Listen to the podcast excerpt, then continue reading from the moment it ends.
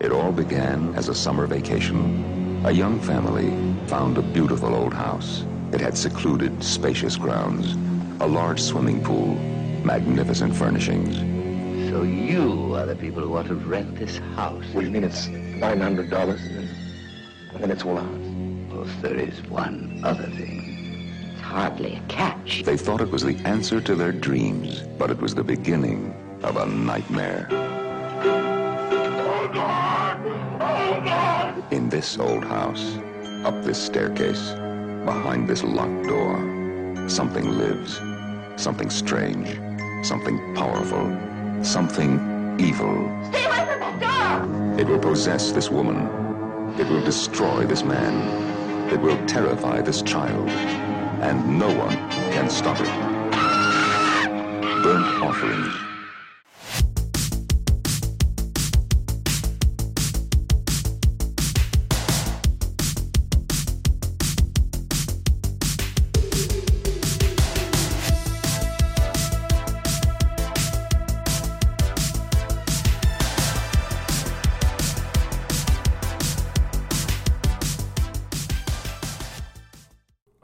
Everybody, and welcome to the latest episode of Reel Early. I'm your host, Larry Sternshine.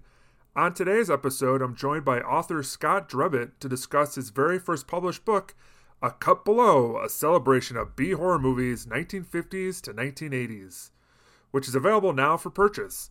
You may also know him from his writings at The Daily Dead.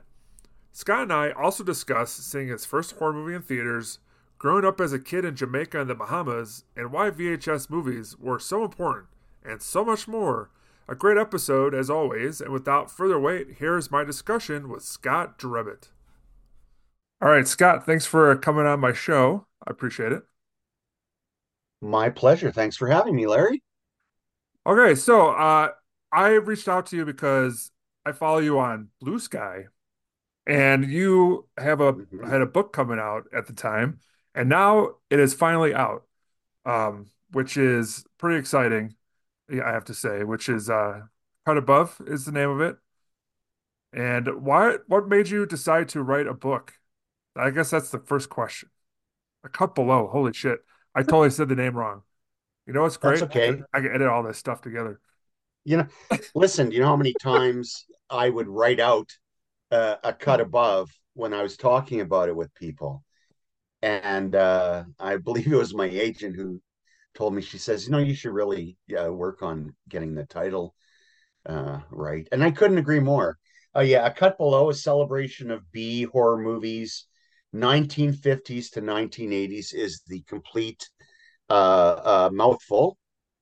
But ACB, as uh, as I like to call it, more or less came into fruition from the time that I started at uh, uh, Daily Dead back in 2015. I had uh, the inkling that that's what I wanted to do. I wanted to go into Daily Dead and uh, write articles on on retro movies, which they didn't uh, have not only at that site, but I wasn't seeing that at a lot of sites uh, at the time that didn't have a regular column. So uh, Jonathan James and uh, Heather Wixson and uh, and I got together uh, at Daily Dead and and we put out the uh, uh, Drive-In Dust Offs column, uh, which has over I think 330 uh, uh, pieces, and that was the impetus. Those movies all came out. I decided between the mid 50s and the mid 80s, basically, essentially more or less the the highlight uh, reel of the drive-in era in terms of its popularity, um, etc. Of course, they've they've had their comeback since uh, COVID, etc., but nothing like what they were um, in their peak. So uh, I knew that I wanted to eventually make a book out of this kind of of uh, material. It just took, you know, uh, X amount of years and the right kind of things uh, falling into place. But I've been in love with these kind of books since I was a kid.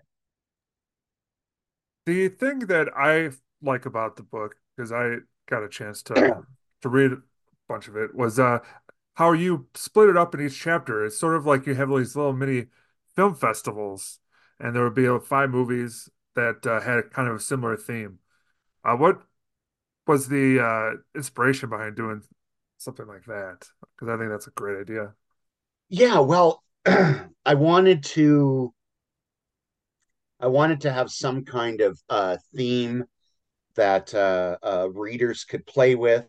They could make their own uh, festivals, but it's also just kind of to spotlight uh, how different tropes go through and and and apply in different decades. So that's why I would group together, for instance, uh, you know, chapter one is the animal killed him, and uh, there we have Willard, followed by its sequel Ben. We have Grizzly, we have Piranha. Excuse me. You know, so we have, uh, you know, chapter one is your nature run amok kind of movies. Um, but it shows you how uh, they change even within the same decade, how those tropes uh, can play. Um, yeah, so you know, it was just the inspiration was just the the movies uh, that I was, you know, inundated with from the time I was a little kid.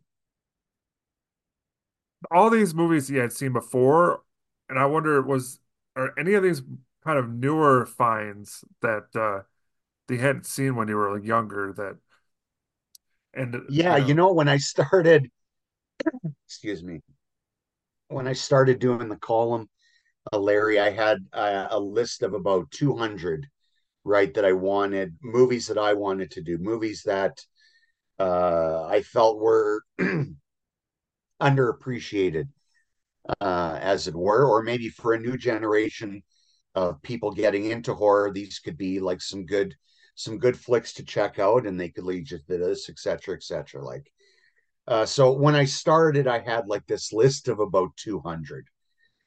Uh, and then when we decided more of the the parameters, the specific parameters, uh, you know, I wasn't going to go for any big uh, franchises. Was going to stay away from those. So right on my list, I'm crossing out stuff. Right. uh, for sure. You know, so but I basically I had probably I would say the first hundred or so were yeah ones that I was like pretty intimate with. Uh, and then after that, it would be ones I'd seen maybe once or twice and would just need to refresh myself.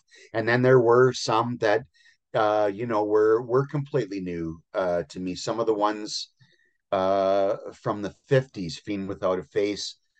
Some of those I finally got around to seeing uh, in its entirety Plan 9 from Outer Space. Um, you know, which is considered everyone's worst movie of all time. And and I think I make an argument. My argument here is that come on, like it's it's nowhere near the worst, and it's actually pretty entertaining. And and there's an endearment.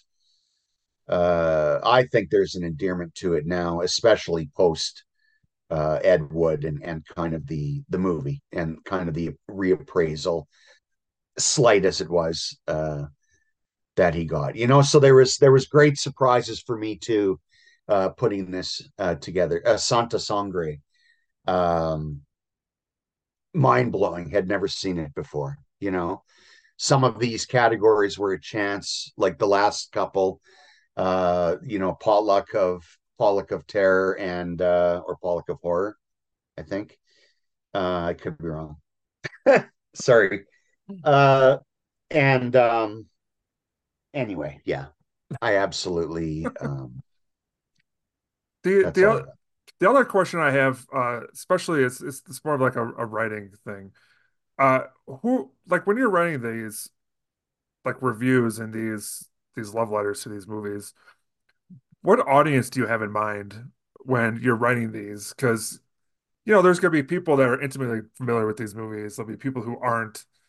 You know, how where do you find that balance between, you know, uh, not being something that people already know about, and then bringing something new to that somebody who's seen the movie isn't like, oh, I already know about that. Like, how do you how do you uh Like, what is your process for writing something like that?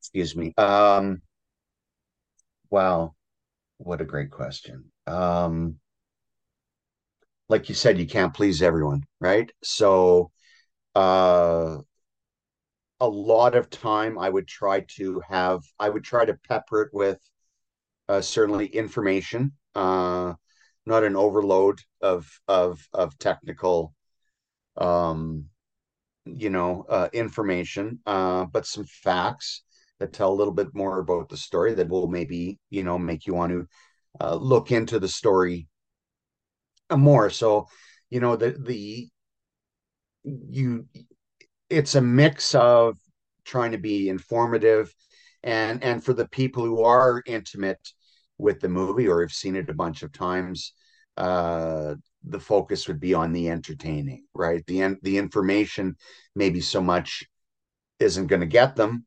uh but if i have a take on on something that they're that they're familiar with then maybe that's that's the catch that i'm going for with uh um you know with the more seasoned uh, uh viewer there was a movie that you talk about, uh, The Pit, which is one that I feel like a lot of people may not remember or haven't seen. mm-hmm. And I and I've seen that one, and, and even I was like, I didn't like I like the way that you sort of phrased like seeing the movie and knowing some of the backstory of like the the original screenplay and whatnot. I thought that was really good, you know. Um, so that really could recontextualize like some of the some of that movie in my head before because that movie is crazy. And you're like, you find out that like now I want to know the the difference between like what the original screenplay looked like and all those kind of changes came to be. And I I, I think that is what's cool about uh,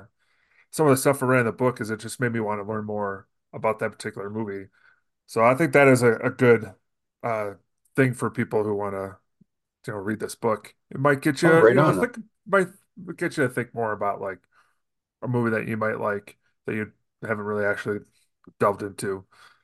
So that's good. yeah no i love that i love that larry that uh you know that uh it, it does that for you because that's that's a big that's a massive part of the appeal of uh of doing it right is is uh just sparking conversations i love nothing more uh like over at the corpse club you know like when we're done recording an episode you know like we're on we're on the cans for you know sometimes another two hours just just chatting right? Yeah. because we love this stuff right? And we just it's uh it's an excuse to it's an excuse to to talk with to talk with friends. And and that's how i've kind of always approached uh writing these articles is, is in a very conversational style and very much uh wanted to present my voice. Uh you know it's not it's not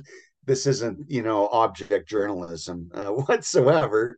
Uh and that's perfectly fine. And i make it very clear that these are you know these are well they're all opinions. Everything's opinion anyway right? So outside of the facts. So there you go. But uh no i'm great that uh i love it that it's connecting with you uh like that because that was a big a big game with it so that's cool. Yeah, and, and now it's uh it's available uh because like you can get it uh, anywhere, I'm assuming, at yes. bookstores and Amazon and all those good places. yes yes and through mcfarland uh directly as well. I think it was on the 19th yes last friday which was my late dad's birthday and also my mother in-laws uh birthday so it was a good news day. Yeah. Uh when they said yes it's officially we're filling orders right now. Like it's uh it's out there. The amazon is showing uh february 2nd uh don't worry about that. It is mcfarland has the book. Mine are on the way. Apparently i'm excited to finally see this thing. So yeah it, it is available now. Absolutely. Yeah, that's uh it's very it's very exciting. I don't I don't know if I could read a write a book, but if I did, it would be movie related for sure. Uh, so I do have a question, um, yeah because I was reading the the acknowledgments, Mhm. and you talk about your mom, Karen, and she, you Mhm. wrote, uh, she got you started down the path of debauchery. So I kind of wonder, uh, was your mom a big movie fan Oh, she still is. Uh, her birthday is uh, this Friday, actually. Oh, happy Uh, birthday. yeah, yeah, yeah. Go Karen, 82. Wow, Um, excellent. so the way it starts uh, with me, and I've heard similar stories substitute the movie. Ages are pretty much uh, the same. But I was uh, six years old in 1976, and my mom uh, took me to see a movie called Burnt Offerings Okay. with uh, Mr. Oliver Reed and uh, Miss Karen Black and Burgess Meredith and uh, I just saw that for the first time this past October in Chicago at the Music Box, so I got to see it on the big screen. oh wow, So, what did you you know, think? that movie is crazy. Yeah, There's like that whole sequence in the pool where he's trying to drown his son goes on Mhm. forever. yeah, Uh, but the best part of the whole movie, I think, is the uh the Burgess Meredith stuff at the beginning. They're, like they're only in it briefly, but it's just so wacky. I love that. So I was like, I didn't know what to expect going in, and it yeah, exceeded my expectations as far as being a crazy movie. So I can't imagine a Mm. six-year-old seeing that film. Uh, here's the thing: the chauffeur scared the piss out of me, Yeah. uh, the ever living piss out of me, and and, and I remember people uh, laughing around me as I'm cowering. The grown-ups were laughing. I understand now as an adult, he's not particularly threatening, but it's all about perspective, isn't it? In context, to a six-year-old, with this guy, uh, this tall, pale specter with sunglasses, with this smile painted across his face, looking down at you, uh, it was absolutely horrifying. And I'm looking around, going, "Why are these people laughing? I like, I don't understand. Are they crazy? This guy's terrifying."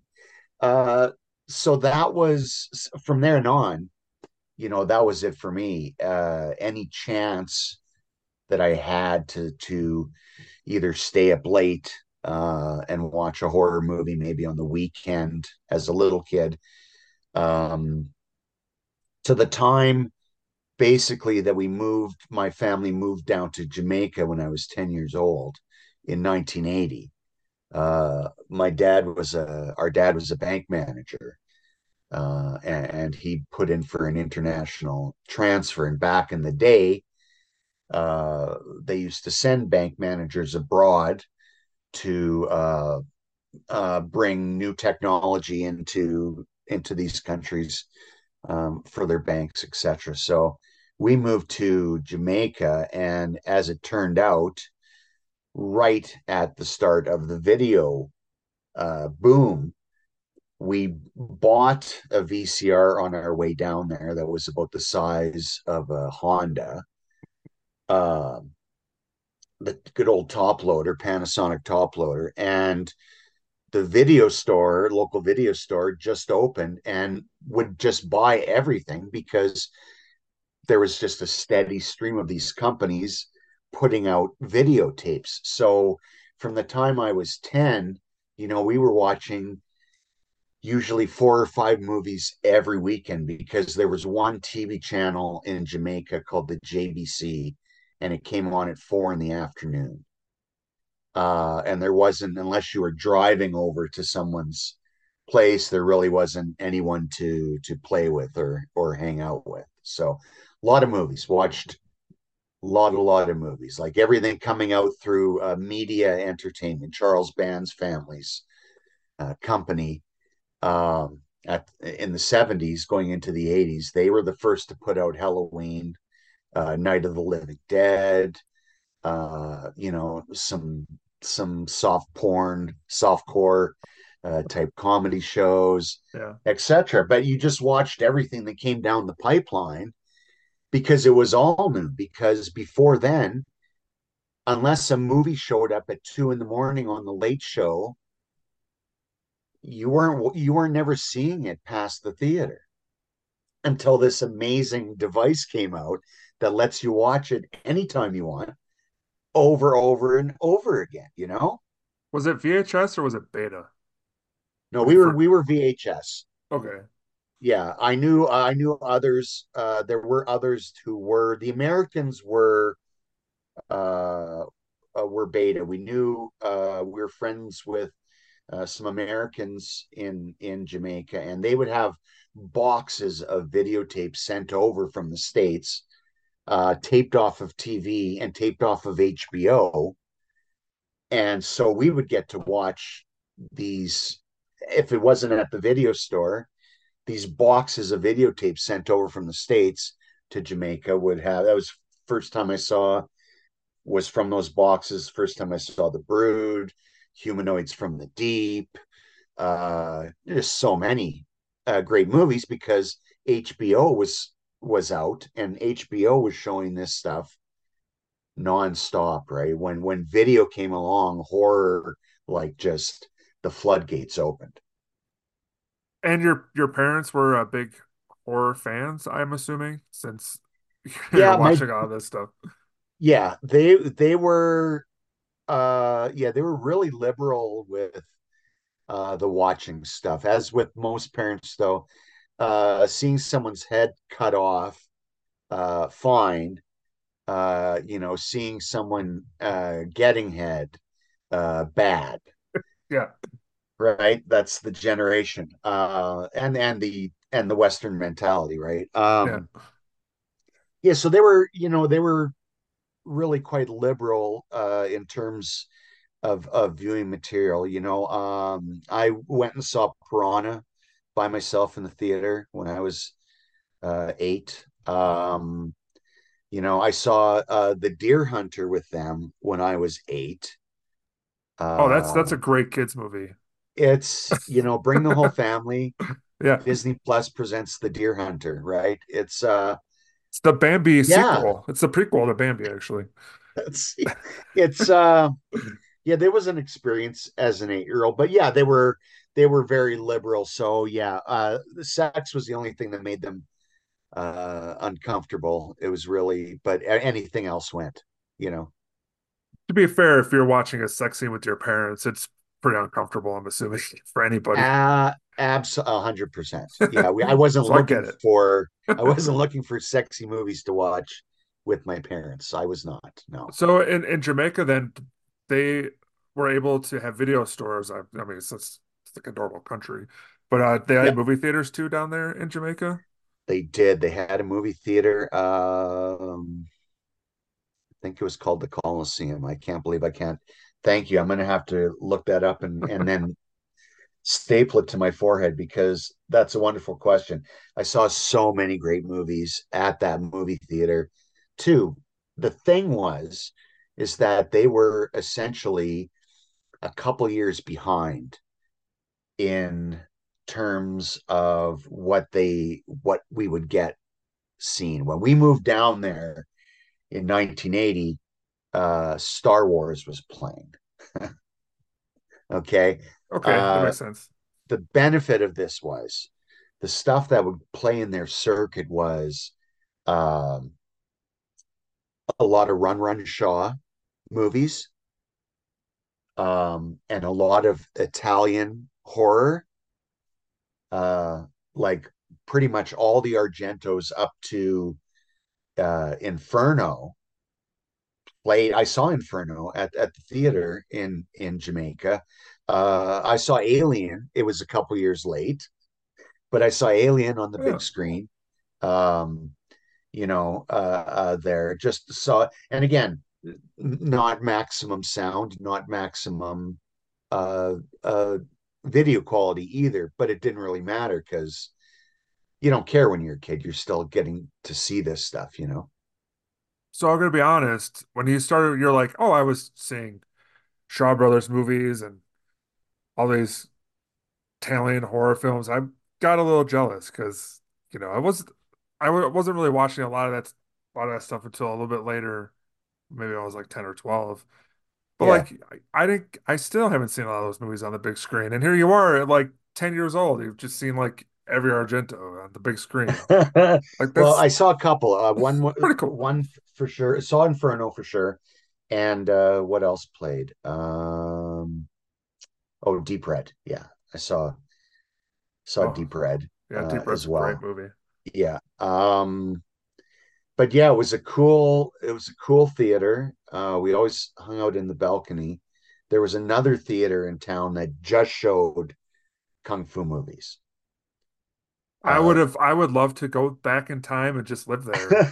Because I'm I'm I love martial arts movies. oh Uh, yeah, there was a there was a theater that was just dedicated to martial arts movies because the Jamaican people loved kung fu movies so much.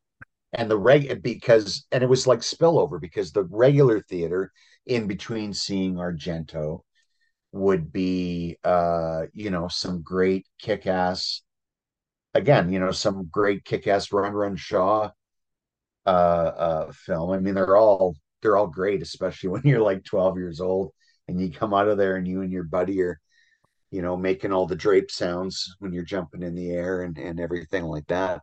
It's great stuff. So growing up there, then it it sounds like you were uh, able to you know make friends and and have a you know pretty normal. It wasn't like uh, hard to grow up uh, in that particular Oh, circumstance. uh, I'll tell you what, the when the first three months were kind of hard. Uh, I was, you know, I was coming from small town, uh, Saskatchewan, Canada, uh, to this country that I knew nothing about other than a page in an encyclopedia uh, that I read about at home before we left, right? Um, Yeah, this no internet, obviously. All you got is the encyclopedia. oh gosh, no, this is yeah, again, this is 1980, right? yeah. So it's uh So it's much much uh harder to to learn about stuff when you're well, yeah, and then so but it was just so it was a very big I missed all my friends. It was a big culture shock. I missed all my friends, etc. So it took me a few months to settle down. And then once I settled down, then you know it, it was uh it was great. But uh yeah, that was definitely kind of from the time I was six, and then uh, that video explosion just kind of accelerated uh, everyone's viewing. You know, So what was the video stores in Jamaica like? Because I, I like talking about the video stores that people have been in America and whatnot, but yeah. what how was that set up? Do you remember? Well, I, you know what? I wish I could remember the name of it, but I remember what it looked like. It was kind of like a long uh, bodega shop, you know, and long and narrow, uh, like the kind of store that would be in like a, an outdoor mall. And there's like 10 of them lined up in a row selling t-shirts hmm and that, but it would be so it'd go back probably, you know, 20 feet and probably about 10 feet wide. And you'd come in and the uh, the counter, the cashier counter was on the left, and then the rest was just walls lined with videotapes that grew every week uh, that we were there because new stuff was coming out. Like they couldn't keep up with the demand of of of making movies uh, affordable for people to well to rent. Like the rental market was, you know, crazy. Yeah. And you could just go in and rent whatever you wanted. There was no like, this kid is too young to be Well, it wasn't well. I mean, no, I mean, uh, you know, I certainly wasn't. I was there. We were in Jamaica from from the time I was 10 to 13. So, no, I wasn't driving. So I was always with my dad. Okay, Uh, anyway, yeah, at the video store. And well, they wouldn't care what what was rented, right? They, Right. there maybe there was even an adult, an adult quote unquote snuck one in there uh, as well. Who's to say? I'm not going to tell Me you know um exactly right so but uh yeah so it was it wasn't a case like a blockbuster or something where uh i was getting id'd or anything like that uh even if i was uh older and was driving, I still don't think they would have stopped me from uh, the people at the store that is would have stopped me from getting renting anything. Probably not. I don't think that was their concern. So you were there till you were 13, and then did you move back to Canada after that? No, then we moved to uh, the Bahamas, Okay. to Freeport, Bahamas, and then that's where I graduated from high school in '87. So what was uh, the Bahamas like in the in the 80s? Bahamas in the '80s was really nice. Uh, kind of like a like a mini uh, Miami, very laid back. A lot of lot of tourists from the uh, ships, from the cruise ships, um, etc. It was really nice. Um, I had a great time in uh, in both countries. I would say, culturally wise, uh, certainly had an easier time of accessing things in the Bahamas. We were again 60 miles from from uh, from Miami, something like that. Uh, we got cable TV. All of a sudden, I had more channels than I'd ever had, eh, you know, in my whole life up to that point. So it's probably like 10 or something, like 12 or something like that. We had a Winn-Dixie uh, compared to the grocery store we had in the store in Jamaica, which was just like night and day. Um, and then like, yeah, so the TV, we had radio hooked up to cable too. So I was getting radio stations from Miami. So I was getting uh, you know, 13 years old, I want I was big into and still am rock and roll. So I wanted to hear the newest, the latest, the greatest rock and roll. Well, Miami, you know, would keep me uh, in touch with that. With in Jamaica, I had to run out of school, get in my dad's car, not to miss the three o'clock rock block where they would play rock music for 30 minutes on the Jamaican radio station from three till 3:30 When so you you know it was it was much more culturally uh, uh up to date when you were in, in high school, uh, was music more important to you, or were you always really into to movies? Like, what did you?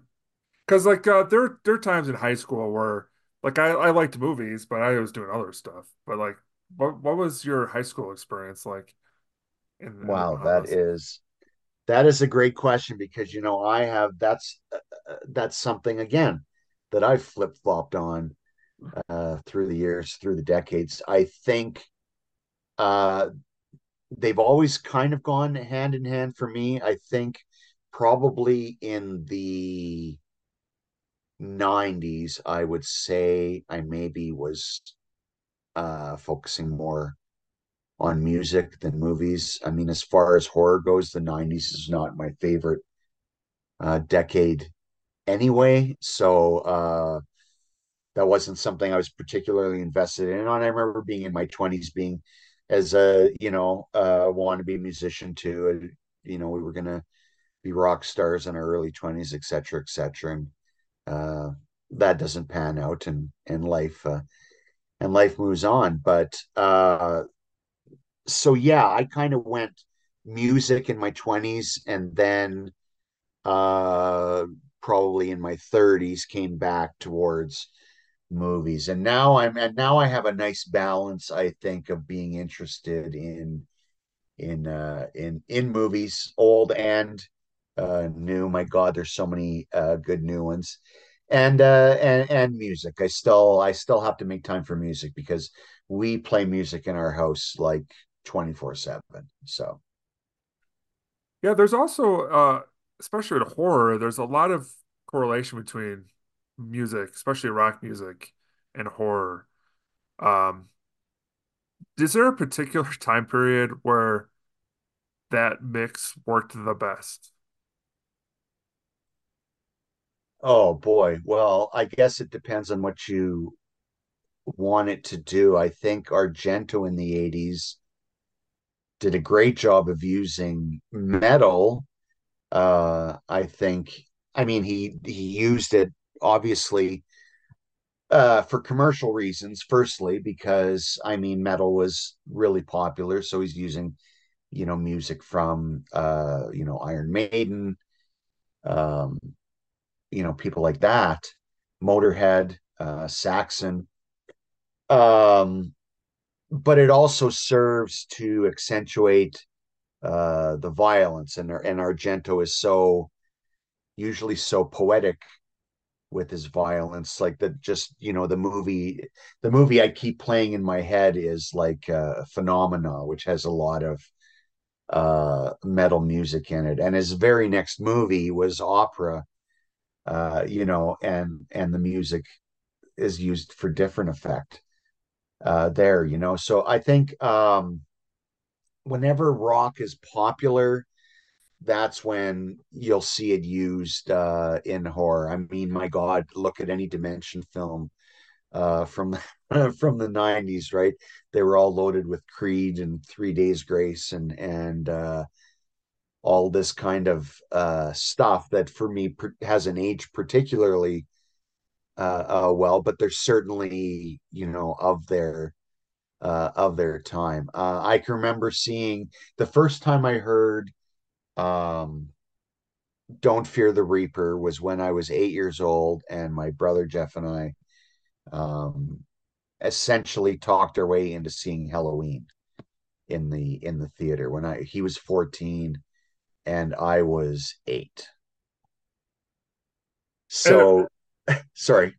No, I, you so um I was just thinking your your your brother and you watched a lot of movies together, like you would was that something that you guys had in common? Oh yeah, I have two. I have two older brothers, and uh, and uh, you know we watched a lot of. Uh, again, they were older brothers, so depending on the movie, sometimes I would have to go with them, sometimes I wouldn't. But um, yeah, the first time I heard "Don't Fear the Reaper" was in that viewing of uh, of Halloween, and I think that was the first time where I heard a song that seemed to really like reflect uh, the action on the screen. Yeah. Um, and, and, so again, there's so many. I mean, then there's some movies that use overtly. Uh, again, going back to the late '80s, right when uh, right at the zenith of uh, of hair metal, etc. There was you know Trick or Treat uh, came out that had uh, the, the, small role for Gene Simmons and cameo from Ozzy about the the heavy Sammi Curr, the heavy metal uh, guy who comes back uh, from the dead and he's he's a demon now and and he's you know all that good stuff. So you had that those kind of movies were well popular enough that they made uh, quite a few similar ones about bands, heavy metal, hard rock bands that were uh, these, you know, uh, agents of uh, agents of doom. Yeah, the the, the so. 80s was they were really into that whole satanic panic thing, and you know, so obviously horror loves to emulate or kind of look at you know the the, hip, the hypocrisy of oh of yeah people and stuff. So you know, it's not surprising that that they would release those kind of movies. Yeah, uh, and then the like the bands of that the bands of that time uh just really latched on to that whole thing and rode it all the way to, you know, uh, to you know, money receipts, right? For yep. look at Mötley Crüe right? They uh, no, no, it's shout we're shouting at the devil. We're not shouting with him, we're shouting at. Okay. So all right, right. So this so reminds me then. Just a really this is a dumb question that I just thought of.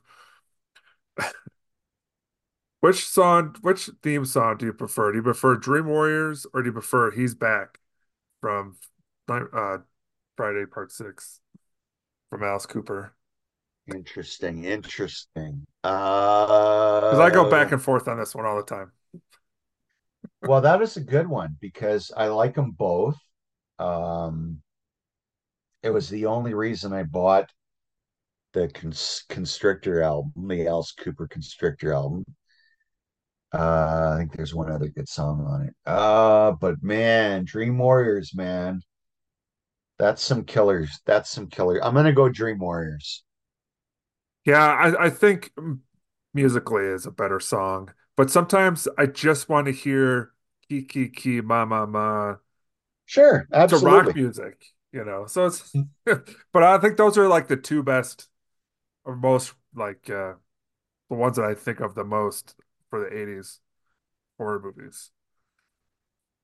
Oh, absolutely. I'm sure there's a there's a ton more. I mean, the lower the budget goes, the more uh, you can hear like Rock and Roll Nightmare with uh Canadian metal legend Thor, Jon Mikl Thor is uh that's some good stuff, right? That's some good gravy right there. Uh, for anyone who's never seen that.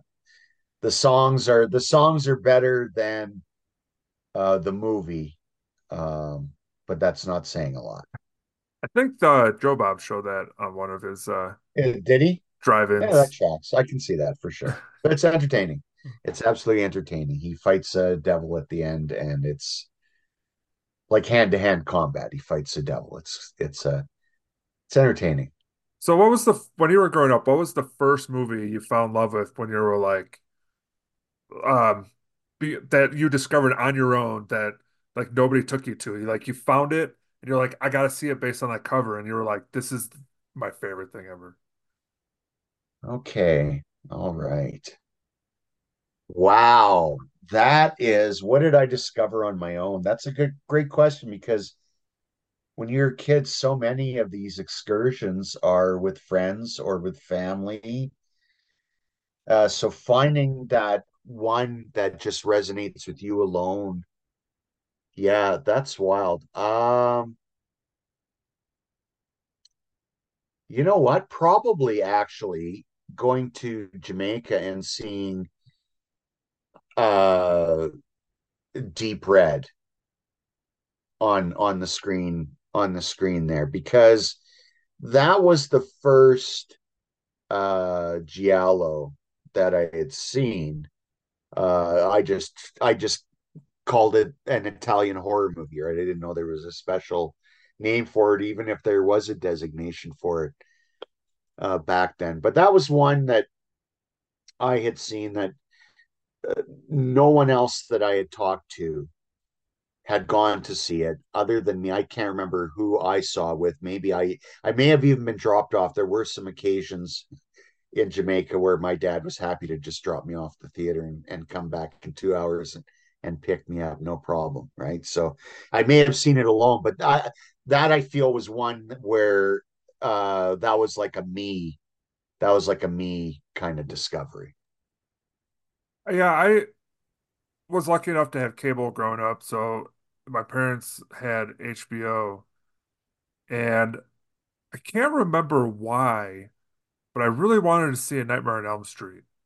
Mm. And so that that must have been what was it 84 probably was on HBO in 85 so I was like seven years old and I remember we had a, a couch bed in in our den where we where I watched a lot of movies. So I was like me and my sister we we uh folded it out. We we watched this movie in, in bed and, and it scared the crap out of me. And I was I think at that point I was like I like this you know because like I I had an older sister and she wanted to go see or was going to go see Jaws 3. And I Mm. wanted to go see Jaws 3, even though I hadn't seen the original yet. Yeah. And my parents were like, no, you can't go. I'm like, oh. Well, then eventually uh, they let me to watch the, the scary movies at home. And then it's just sort of, I don't know, I just kind of fell in love with horror at that point.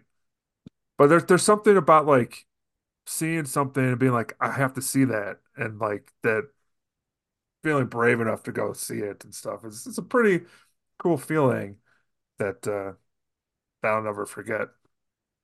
Yeah, it's a liberation, right? I think for me anyway, it was as a kid having the freedom or or being granted being granted the freedom to uh to watch these things with which, you know, depending on who you're asking are, you know, either incredibly subversive or are completely harmless and, you know, they're pretend. Uh and maybe there's something to be said for for both sides. I can remember being a teenager and we were sneaking around a copy of Faces of Death, sneaking around a copy of Faces of Death. I was so scared to see that movie. I still haven't to this day, even though I know like like 90% is fake. Oh yeah, I, it's yeah. which Uh, for some reason they're remaking it. I don't even know how that's gonna work, but I don't either. So it's you know what? It's not a bad idea, Larry. I would go ahead and, and watch it. I promise you, you won't be traumatized. Uh, you'll survive. You'll live.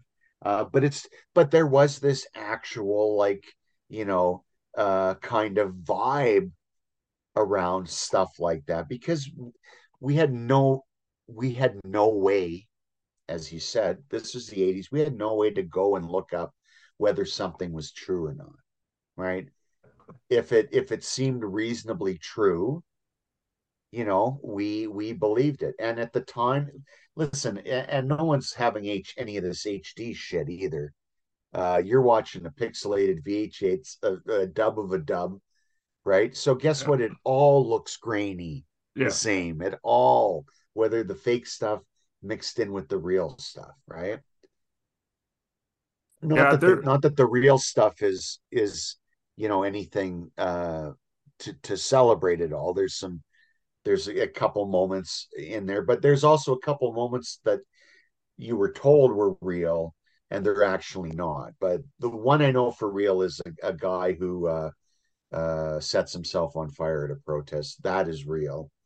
yeah. Um, a couple, a couple things, but like the rest of it is all 100% bullshit. But it was the perception, right, that uh, this was some taboo banned in 32 country kind of operation, and the and because of the times you know that all that stuff they used to their advantage. You could put on your poster banned in 32 countries. Who's checking I I have I I remember that cover and I was like, huh, that must have been banned in third. That makes sense. You know, Canada, I'm sure was one of them. Uh, I remember growing up, uh, my neighbor had went to camp and he came back. He was like, my counselor told me about this movie. It sounds insane. It's called Evil Dead 2. So we're like, oh, I gotta see this movie. So I rented the first Evil Dead because I'm Mm. like, oh, we should see the first one before we see the second one. I'll forget this. I turn it on, not 20 minutes. He's like, I gotta go home. This is gonna be this is too scary. So I never I didn't see the first Evil Dead for for years and years and years, but I was like, I gotta see what Evil Dead 2 is then. So I watched it and it was like the funniest movie. It was so great. yeah And that was like the other like that was like another moment. I'm like, I love movies, so I just stay with movies forever. And I feel like a lot of people have that experience with that one. Oh that's a that's a lifer for sure. It seems uh that's one of those movies it doesn't matter where you're coming in from and whether you saw it when it you know when it first came out or whether you're seeing it now you know for the first time it still plays the same. Yeah. it still plays great. It's still funny. It's still bruce campbell is still legendary in that performance you know. It's incredible. It's a, it's just a great movie Now you have a, a couple of kids, uh, right? yeah Uh, do they like movies? they love movies they're not uh they're not horror kids i tried uh larry i tried to raise horror kids it uh it didn't take What uh so what what was it about horror they didn't like and what kind of movies do they like instead? Well i mean it scared the piss out of them larry so they kind of that was kind of the number one uh reason why uh no my my daughter just now kind of never my my son uh my son he likes horror movies uh but he'll watch also he'll watch anything like he's not discerning what he watches if it's good it's good and that's uh, but he's fine with horror uh but my daughter just has she'll just she has no interest in it like just just has no interest and that's you know That's fine. that's sad and depressing i mean it's fine Yeah. Yeah, uh well, you know, you haven't disowned her yet, so I mean that that that's a good thing. yeah You know, but that how did you uh how did you share movies? Was it very similar? Because like, you know, I don't know what their ages are, but they might they grew up a little bit differently than you did, you know. So how did you breach the movie thing with them? with the kids Yeah. uh you mean like how did i say please watch horror, and they no, no. I'm or- just because I'm always fascinated about how it was so much easier for us to get into movies growing up than it is now. And I'm Hmm. always kind of curious to see how the younger generation becomes movie geeks. You know, Uh, well, I mean, the access has certainly gotten uh, a lot broader, right? And uh, the world's gotten a lot smaller. I mean, my God, you know, if I wanted to see when I was a kid, if I wanted to see a cartoon, I had to get up on a Saturday morning and I would get to see five hours of them. And then you never see one again until the following Saturday. Uh, you know, things are different. Everything's broadcasting 24 uh, hours a day. And if you have kids, you tend to give them access to whatever's going on in the uh, in the zeitgeist. So the latest this and that and the other uh just gives just gave them instant access. I think when they were coming when they were coming up and watching movies, uh we were basically kind of switching from videotapes, saying goodbye to videotapes and moving into uh, DVDs. Um, so you know, lots of they were they got to see lots of Disney as it was released on on DVD, etc. Whereas we were watching, uh, well, I was watching Wonderful World of Disney Sunday at six. Uh, you know, that's how I got mine. The people after me would have the big old clamshell cases, and they would get their Disney fix that way, and on and on. It's just their access. My kids' generation, their access just became so, you know, concentrated uh, in a way, uh, and they could and and then and then the internet blew up right at the same time so now they've got now you can find out about uh, uh, movies and shows and all of a sudden the, this information starts coming out and then well then they're off and running right? Do they um do they just enjoy movies just for movies, or has anybody kind of followed in your footsteps and has thought about writing or gone into movies or anything like that? Is it- no no no no no no. My son bless him like honestly bless him. Like he almost every movie he sees he'll be like that was like one of the best movies i've ever seen. And he and he like genuinely means it. He just he loves he loves the movies right? So good on him. And and our our daughter our daughter she loves her uh she loves a lot of reality shows. And uh when she does fixate on a movie she has about four that she like hyper fixates on since she was a kid and that's like um cheetah girls that was one of them um love actually is another one that's two.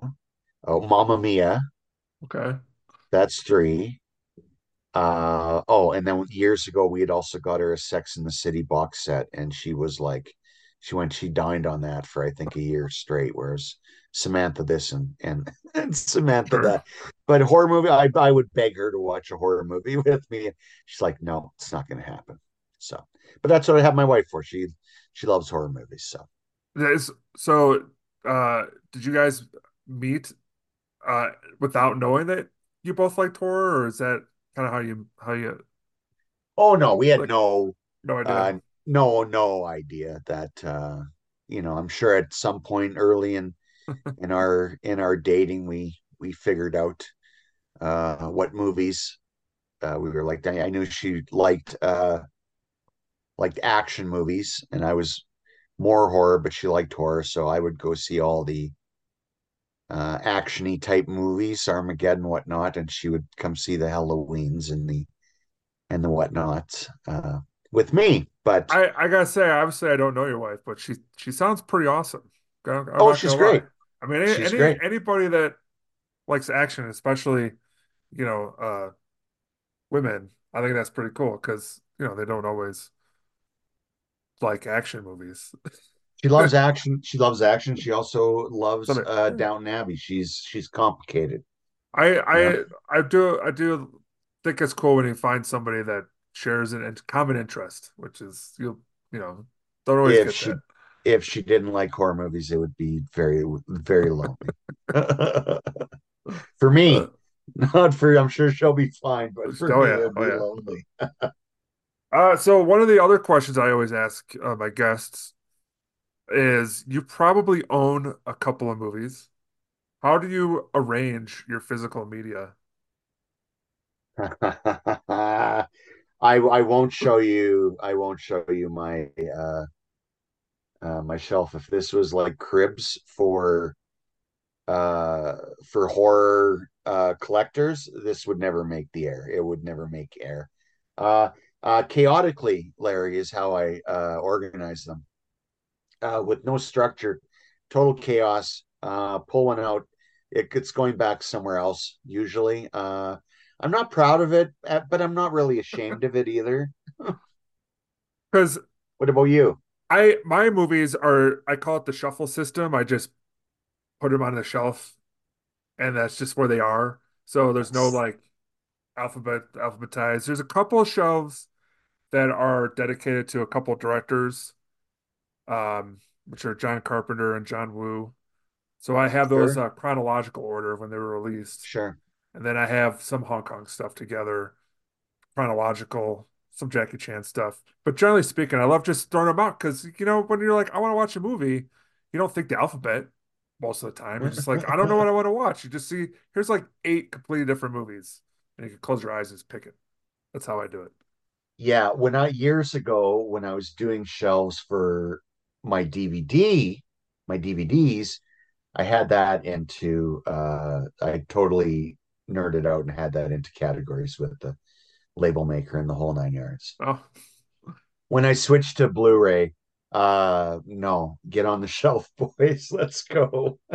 Get up there.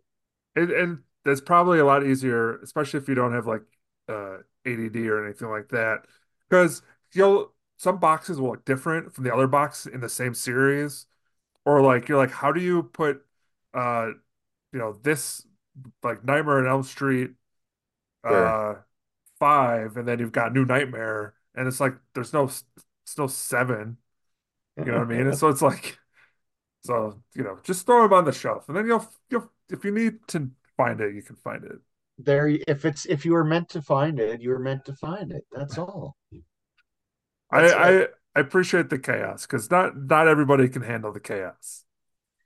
What am I going to do? I I could take the time. I could take the 6 hours or whatever and I don't even know what system I would use, to be honest. I really don't. I don't know if I would go alphabetical, go by director, go by uh uh chronologically. Like it's a nightmare. It's a nightmare any way you look at it. So just Yeah, get up on get up there, boys and girls. but is is it a large collection or is it just like is it modest? Uh it's not bad. Um it's it's it's it certainly pales to some of the ones I've seen uh, on social media. Like, you know, there's people who have like the sliding ladders going on in their room. I'm like, come on. Or it's like it's a whole room with like an island of videotapes in the middle, and it's like a whole like videotape or you know Blu-ray, DVD, home media yeah. room, and it's like like bigger than the Criterion Closet. I'm like, oh my god, no, I I can't compete with that. No, There sir. there are people I know that they like collecting the movies. They like seeing the the spine or whatever it is. I'm a fan of I want to own a movie that I like or that I know I want to own or you know, so I don't I'm not just I like uh boutique labels and stuff. I don't necessarily be like, oh, then do Transformers out in 4K. I'm gonna buy that. You know what I mean? Like I try to right. these are the ones I really want. But if somebody wants to to have like every movie ever made too, that it makes them happy, then I'm cool with that also. That's just that's just me personally. Yeah, there was I was very blessed uh years ago at Daily Dead when I got to uh do reviews. Uh, Severin contacted me saying they they dug my writing. Would you, would you want to do reviews of our stuff? I'm like, what? That's a thing. Like I can I can do that. Um, so I'm like, yeah, let's go. So I have a lot of Severin, uh, and I'd like to thank the people of good people of Severin for providing me with these uh, review copies. They're, uh, you know, a sizable, I would say, a sizable portion of of my collection would be from from doing reviews at at Daily Dead, uh, or some anyway. I mean, still like a like a guy. I, every Christmas I go for like the Boxing Day sales, etc. Uh, and around Halloween time for whatever sales you can find on on goodies or or whatever new one has come out from the previous year or the last Sure. six months. Yeah. You know, I like to Mhm. keep up with the with the new ones, with the new ones too. Now to kind of go full circle, Yeah. you also have a lot of movie books? Oh boy, yeah. That's kind of that's again, that was just more fuel uh uh for the fire. I grew up with a book, you know, with books like like A Cut Below. Um, you know, John McCarty, uh, who who coined the term splatter movies. Uh, he put out some great books. Um, you know, Deep Red, the the Chas Balun uh, uh, books. Um, the Roger Ebert uh, books. You know, I just love to read reviews. Every every magazine I've got, whether it's a movie magazine over the decades, movie magazine or music magazine. Music magazine, I would pick up a Creem magazine and I would go open right to the records section and I would read the record reviews first because I always loved hearing opinions about an album or about uh, a movie. Uh, you know, so same thing. I would Rolling Stone, I would go and I would read the reviews first. I would read the movie reviews. Um, and so the books, yeah, the Roger Ebert books, Leonard Maltin, bless you, uh, with his big bricks. Uh, I can't get enough of any of those kind of books. So, you know, if you can't lick them, you might as well join them, right? Yeah, and you've definitely joined them as your book Cut Below is now available to put alongside all of these classic movie books. That's pretty cool feeling. It's very, I'm like super psyched. And uh, I don't think it's really going to hit home completely, Larry, until uh, I get my copies in the mail and I can actually uh, hold it in my hand. Well, hopefully other people will get that same feeling when they order the book and it gets in their hand as well and they start devouring so. it. I hope they do. All right. So, Scott, this was a great conversation. I really appreciate you coming on, and I highly recommend people check out your book. And where else can they find you online so they can learn more? Oh boy, I am uh, always uh, uh, always on uh, Bluesky Social and uh, X, um, the place formerly known as Twitter. I'm there too for advertising purposes. Instagram, sure. I've just started on TikTok, uh, and I'm crying over there because I have no idea what I'm doing. I'm an old. Uh, help me, but yeah, I'm. You can find me on all the socials. Uh, check me out and uh, grab that book. I think if you're a horror fan, you are going to dig it. Well, I agree. And again, thanks so much for coming on, Scott, and good luck and all the best to you. Thank you so much for having me, Larry. You're welcome. And thanks everybody for listening to my show. Have a good night.